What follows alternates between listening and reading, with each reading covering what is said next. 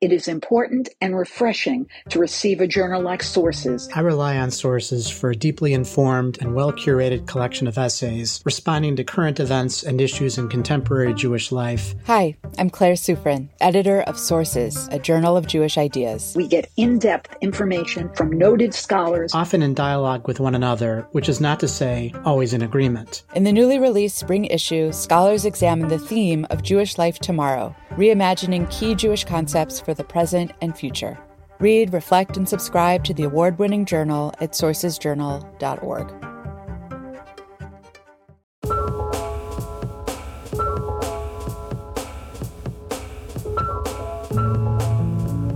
Hello, and welcome to Identity Crisis, a show about news and ideas from the Shalom Hartman Institute. I'm Claire Sufrin, editor of Sources, a journal of Jewish ideas published by the Shalom Hartman Institute of North America. Identity Crisis is on hiatus until the last week of August. In the meantime, I'm here to share some of my favorite articles from Sources. Sources is a print and digital journal promoting informed conversations and thoughtful disagreement about issues that matter to the Jewish community. Today, you'll hear an article by Leah Solomon called Fear, Fury, and the Struggle for Equal Rights in Israel, which appeared in the spring 2023 issue of the journal. Leah is the Chief Education Officer at Encounter, an educational organization working toward informed, courageous, and resilient Jewish communal leadership on the Israeli Palestinian conflict. I love this article because Leah offers a sober, needed perspective on the role of fear in Israeli society and a powerful call to move beyond it. Here's Leah Solomon with the audio version of her essay. Fear, Fury, and the Struggle for Equal Rights in Israel. I feel profoundly privileged to be able to make my life in Israel. For centuries, our existence as Jews was defined in large part by our powerlessness, resulting in tremendous devastation. Part of what motivated me to build my life here is my perception of Israel as the most important project of the Jewish people in the past 2,000 years. I feel invested here in a way I never did in America. While I'm embarrassed to admit that I never voted in the six years I lived there as a legal adult, there's a reason I haven't missed a single election since moving here 24 years ago. The fact that we now have the sovereign power to determine our people's present and future brings with it both unprecedented responsibility and extraordinary opportunity. Yet, despite my deep sense of belonging and commitment to this country's future, ever since the recent elections, I've felt mostly numb.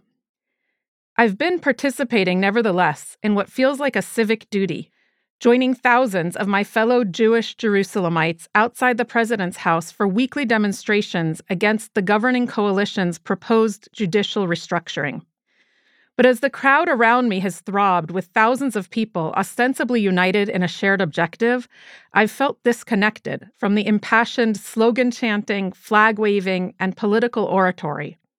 It's discomforting to feel detached in the face of what so many Israelis see as the most ominous existential threat in Israel's history.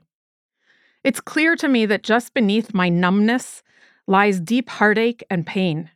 At such a consequential political juncture, and even as the northern West Bank has exploded with violence in recent weeks, millions of inhabitants of this land, many of whom are my dear colleagues and friends, are completely invisible not only to the government, but to most of those protesting in the name of democracy from across religious and political spectra. Their suffering is invisible, their rights are invisible, and on a deep level, their very humanity is invisible. In this land that is home to two peoples of nearly equal number, and though the main slogan promoted by protest organizers in Jerusalem is protecting our shared home, the current protests are focused almost exclusively on the impact of proposed governmental actions internally within Israeli society. The speeches, the signs, and the messages protest leaders disseminate to the media call for democracy, equality, and the protection of minorities, specifically for Israeli citizens. The millions of stateless Palestinians who live in territories under Israeli control without the very rights we chant to protect, and the question of whether and how these values should be comprehensively manifested for all inhabitants of this land are for the most part absent from view and left unspoken. When I managed to get past my frustration that the suffering and pain of so many people and communities I care about are invisible to my fellow Jewish citizens, I recognize that this gaping hole in their field of vision is rooted in a mindset and national ethos that is driven, at its core, by fear. Fear and trauma permeate our lives as Jews in this land. I felt it most intensely during the 2014 Gaza war. I remember the panic I felt when the first rocket siren went off in Jerusalem. It was late at night, long after my young children had settled into deep, heavy sleep. My husband and I were only two people, but we carried all three sleeping children from their beds to the reinforced safe room, downstairs and at the opposite end of our apartment from their bedroom, within the minute and a half the siren gave us before the Hamas fired rocket's potential impact. Moments later, in the safe room, our children now lying, somehow still asleep, on the cold tile floor, and my heart throbbing in my ears as we heard the boom of the Iron Dome interception, I felt an acute responsibility to protect these innocent beings whom I, as an immigrant, had actively chosen to subject to this reality. In that moment, nothing else mattered to me but their safety. The fear was most potent that summer, but the broader experience of fear, along with the ways I've tried in vain to shield myself and my family from threats that trigger it, is deeply familiar from many other moments, both before and after.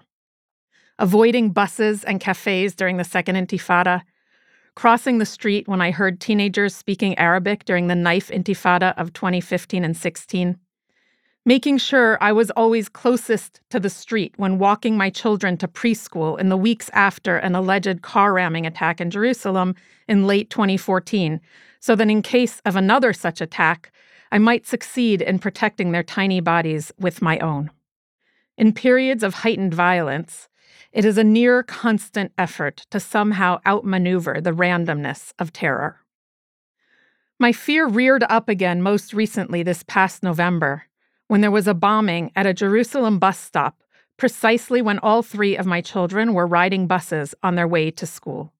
Even now, I need only conjure the image briefly, and the panic I felt until I knew they were safe immediately floods my body. The fury of Palestinians at the immeasurable harm we have caused them is not unjustified, and simultaneously, our fear as Jews is not unfounded. Our two peoples have inflicted tremendous pain on each other over the past century, costing tens of thousands of lives. Our fear is real and visceral and rooted both in events that we ourselves or our loved ones have experienced, as well as in the inherited trauma born of generations of persecution. Every Israeli Jew has their own version of this fear. We carry it with us at all times, ready to be called up at a moment's notice. And while in my experience it arises most forcefully for most of us in anticipation of acts of terror, many Israeli and American Jews hold a more generalized version of this fear. The fear that if Palestinians in this land ever became the majority and were granted the rights we Jews see as inalienable for ourselves, especially the right to vote for the only sovereign government in this land, they would vote Israel out of existence. So many of us take for granted that their hatred for us is so great that this assumption can go unchallenged. Many Palestinians living in this land are acutely aware of Jewish fear. In some ways, they know the consequences of our fear, the actions that our government and army take to mitigate the threats we view Palestinians as posing, better than we know them ourselves. They bear them on their bodies every day of their lives. I recently heard my colleague, Palestinian peace activist Sami Awad, speak about the first time he truly began to understand Jewish fear during his participation in a Palestinian delegation to visit Auschwitz. As I stood there taking in the enormity of the horror wreaked on the Jewish people during the Shoah, he told our group of Israeli Jews, I heard an Israeli teacher speaking to her students who were visiting the death camps in Poland as part of their high school curriculum. If we're not vigilant, she said, another Holocaust could happen to us today in our own land. Sami then said, And you know who the teacher was speaking about, right? As I listened, I realized she was talking about me, about my family and friends and all Palestinians. I know the Passover liturgy teaches that in every generation, another enemy rises up to destroy the Jewish people. I suddenly understood that that's who we are in her eyes, and that's how she's teaching her students to see us as the enemy who seeks to destroy them. Another Palestinian colleague put it more simply When I approach a checkpoint, he shared, I'm not afraid of the soldiers. I'm afraid of their fear. Palestinians are painfully aware, too, of our more generalized existential fear. My friend Rada, who is one of the almost 40% Palestinian residents of Jerusalem, once asked me, Do you know what it's like to be seen in your own city solely as a demographic threat? When our fear is activated, as it has been recently with the sharp rise in violence, it's exhausting and debilitating. But even when it's latent, during the regular months or years long intervals between waves of terror, fear, nevertheless, has a habit of quietly suffusing everything we do, ready to surface the moment we perceive the crushingly familiar threat of an attack or contemplate a future in which Palestinians comprise more than 50% of inhabitants between the river and the sea. And like me in our safe room with my blissfully oblivious sleeping children, like the Israeli teacher Sami encountered in Auschwitz, and like the soldiers Palestinians meet at checkpoints, or the Jerusalemites who wonder warily how many children Rada has, when we are overwhelmed by fear, we will do anything we believe is needed to protect ourselves and those we love. There is a psychological phenomenon that my colleague Yona Shemtov teaches about in this context, known as inattentional blindness, a state in which we fail to notice stimuli within our field of vision because our attention has been narrowly directed toward specific other stimuli. In an experiment demonstrating this phenomenon, observers tasked with keeping track of the number of passes between members of each team playing a basketball game failed to see a person dressed as a gorilla walking through the middle of the court. While this example is benign and even mildly amusing, others demonstrate how inattentional blindness can be dangerous and even life threatening. In a more relevant example for our purposes, a driver hears a police siren behind her, causing her to focus all her attention on the speedometer. Her focus on how fast she is driving mitigates the real, if minor, threat of receiving a ticket, but her inattentional blindness prevents her from seeing greater threats, such as a pedestrian crossing in front of her car or another vehicle merging into her lane. Fear can protect us, but it also limits us. It can cause us to focus narrowly on specific threats that lie within our field of perception, while hindering our ability to perceive other, perhaps greater threats that lie in plain view but outside the boundaries our attention has defined for us. The current struggle in Israel can be broadly understood as two camps competing over different visions for Israel's future. While many in both camps tend to assert that Israel should be both Jewish and democratic, the quote, Jewish camp, the governing coalition and their supporters, is occupied primarily with further entrenching their vision for the Jewish nature of the state, while the quote, democracy camp, the opposition parties and those protesting in the streets, is more focused on bolstering democratic values and institutions. I believe these two approaches embody two different paradigms for how both Israeli and American Jews integrate into our worldview the millions of stateless Palestinians living in this land the ideological paradigm and the fear paradigm. The ideological paradigm, reflected in approaches such as the Otzma Yehudit party platform and the nation state law, asserts an exclusive Jewish right to self determination in the entire land. This approach puts forward a vision in which not only do Jews have a right to live in security in our historic homeland, but the aspiration for Jewish control over Greater Israel supersedes all other considerations, and the Israeli government bears little to no responsibility for the rights or well being of non Jewish residents.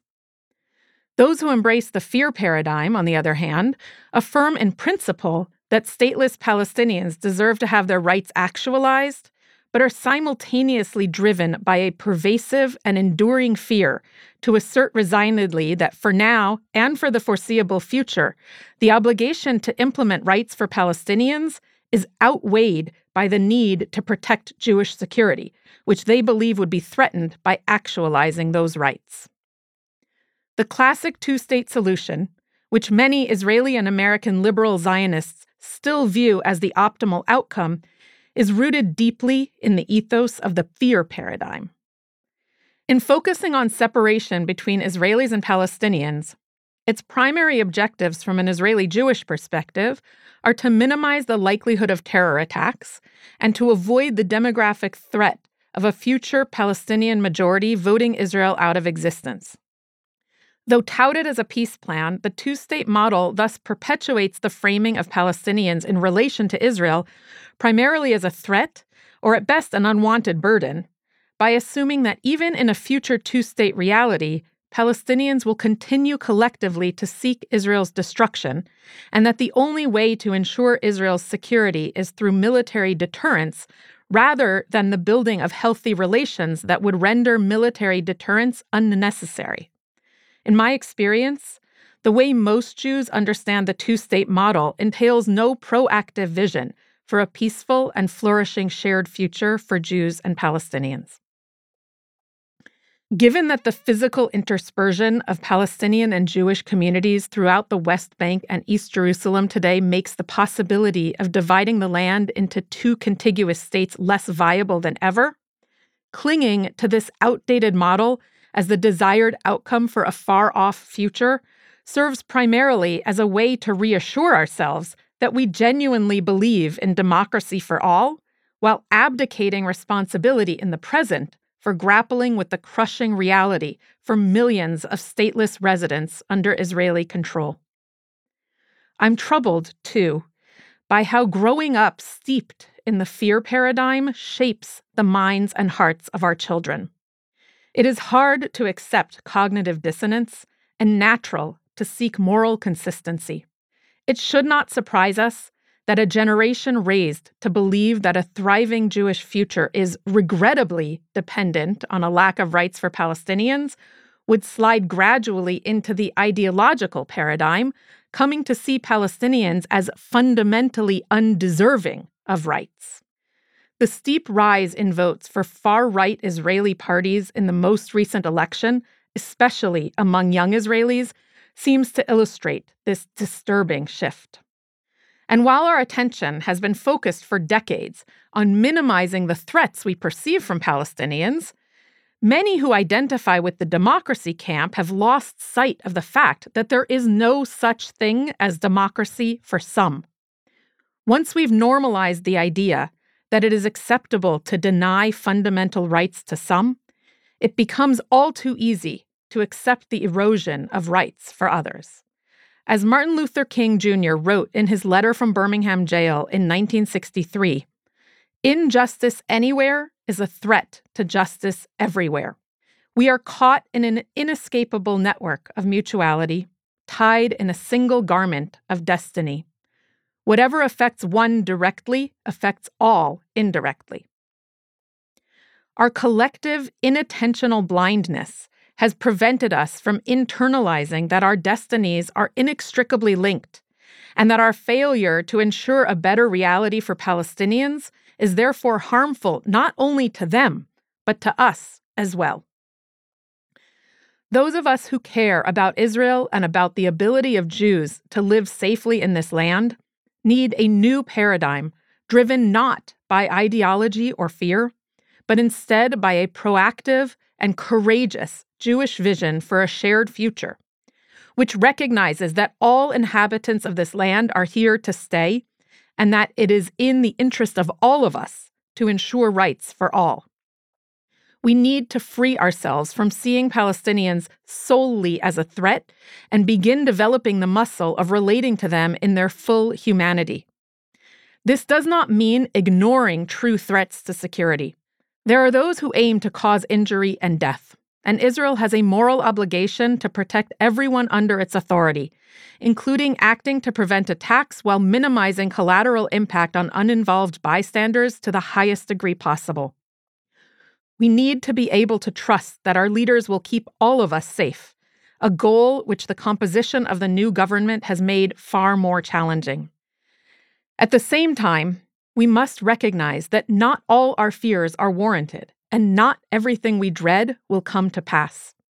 While individuals can and do cause substantial harm, Palestinians as a group do not pose an existential threat to Israel.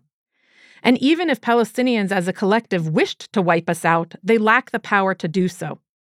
The vast majority simply want to live their lives in full dignity and equality. More importantly, reality as it is is not reality as it must be. We must never assume that just because many Palestinians bear tremendous animosity toward Israel in the current reality, the same would be true in a transformed future. No human being is born to hate. I draw hope from how rarely Palestinian citizens of Israel have committed violent acts against Jews over seven decades of living together, despite ongoing racism and governmental discrimination against them. Changing the reality on the ground can help shape a different path forward. Focusing on a new paradigm for a shared future also doesn't mean procrastinating on reforming Israel's policies toward Palestinians. In the absence of an imminent long term diplomatic agreement, we must do everything possible to reduce the massive and sustained suffering that Israel's policies inflict daily on millions of Palestinians. Particularly given that the current Israeli government has outlined a policy agenda that will make life more difficult for Palestinians, for example, by increasing the number of home demolitions, eviction orders, and building of Jewish communities in the West Bank, including on private Palestinian land, Jews who care about Israel have an even greater responsibility to support civil society initiatives to ease the daily lives of Palestinians living under Israeli control. Finally, in the long term, Israelis and Palestinians must map out a diplomatic agreement that will ensure security, equality, dignity, justice, and freedom for all. We will need to determine together whether this can best be accomplished through two states or one, or an arrangement such as a confederation or a federation. But at this point, we are nowhere near ready for a debate about what shape a final diplomatic agreement should take. Too often, conversations that jump directly to discussing the optimal, quote, solution hit a dead end as people quickly conclude that there is no feasible solution and that the ever evolving status quo is the only option, irrespective of how destructive it may be. What we desperately need in the space between the short term objectives of ensuring security and minimizing harm and the long term goal of a diplomatic agreement is a robust Jewish exploration of our highest aspirations that takes as its starting point that our two people's stories are interdependent and intertwined, and that we must shape a new path toward living in this place together. We have for so long focused on what we stand to lose by living with Palestinians that we have never taken the time to ask what we might gain. And there is so much to gain. I am grateful that through my work, I regularly encounter Palestinians and Israelis of extraordinary compassion, courage, and determination to strive for a better future for all inhabitants of this land. Our peoples abound with potential for good. Our task now is to seed a sea change in Jewish communal discourse, culture, and priorities toward integrating a commitment to Palestinian well being into our existing commitments to Israel and its future. All those who care about Israel and the Jewish people should vocally reject narratives which position Jews and Palestinians collectively as adversaries in a zero sum game and reframe engagement with Israel toward a widespread recognition that the ability of each people to thrive depends on the other thriving as well. This means first and foremost shifting Jewish education to align with this goal. American and Israeli Jews alike must teach our children and ourselves to encounter Palestinians in their full diversity, complexity, and humanity. Jewish educators should include Palestinian stories, perspectives, and lived experiences as part of Israel education. This means ensuring Palestinian communities are visible on maps, teaching Palestinian literature and history, and meeting and hearing from Palestinians. We should likewise shift philanthropic and economic investment toward ensuring the security, dignity, and rights of both Israelis and Palestinians. We should support and advocate for legislation such as the Nita M. Lowey Middle East Partnership for Peace Act, which seeks to build foundations for future reconciliation and coexistence. Particularly given the nature and priorities of the current Israeli government, American Jews should double down on support for diplomatic efforts to advance a future in which both Israeli Jews and Palestinians will live in security and with full rights. In such a scary and dark moment in Israel, it may seem naive or even delusional to wax eloquent about a transformed Israeli Palestinian reality. I believe it is precisely the opposite. Any conversation about the future of Israel, our democracy, our governmental institutions, our foundational values, cannot be separated from the reality of two vibrant and resilient peoples living permanently throughout this land and any effort to separate them is doomed to fail. Only by seeing and grappling with the full picture will we be able to envision and build a better future. My colleague Mahmoud recently shared his belief that to achieve liberation, Palestinians will first need to help liberate Jews from our own fear and trauma. I would be grateful to any Palestinian who supports that process, but the ultimate responsibility for this work is our own. Now is the time for us as a people to move beyond the paralysis of fear so that we can not only liberate Palestinians, but also work together to develop a positive vision for our existence in this land, a vision in which all inhabitants live with security, equality, dignity, justice, and freedom.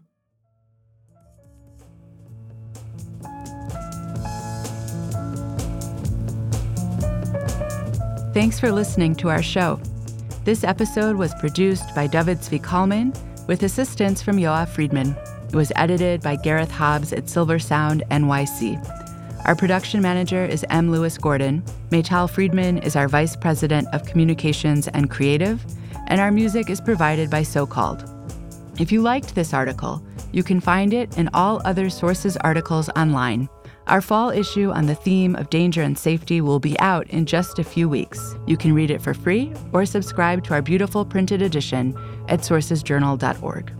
See you next week, and thanks for listening.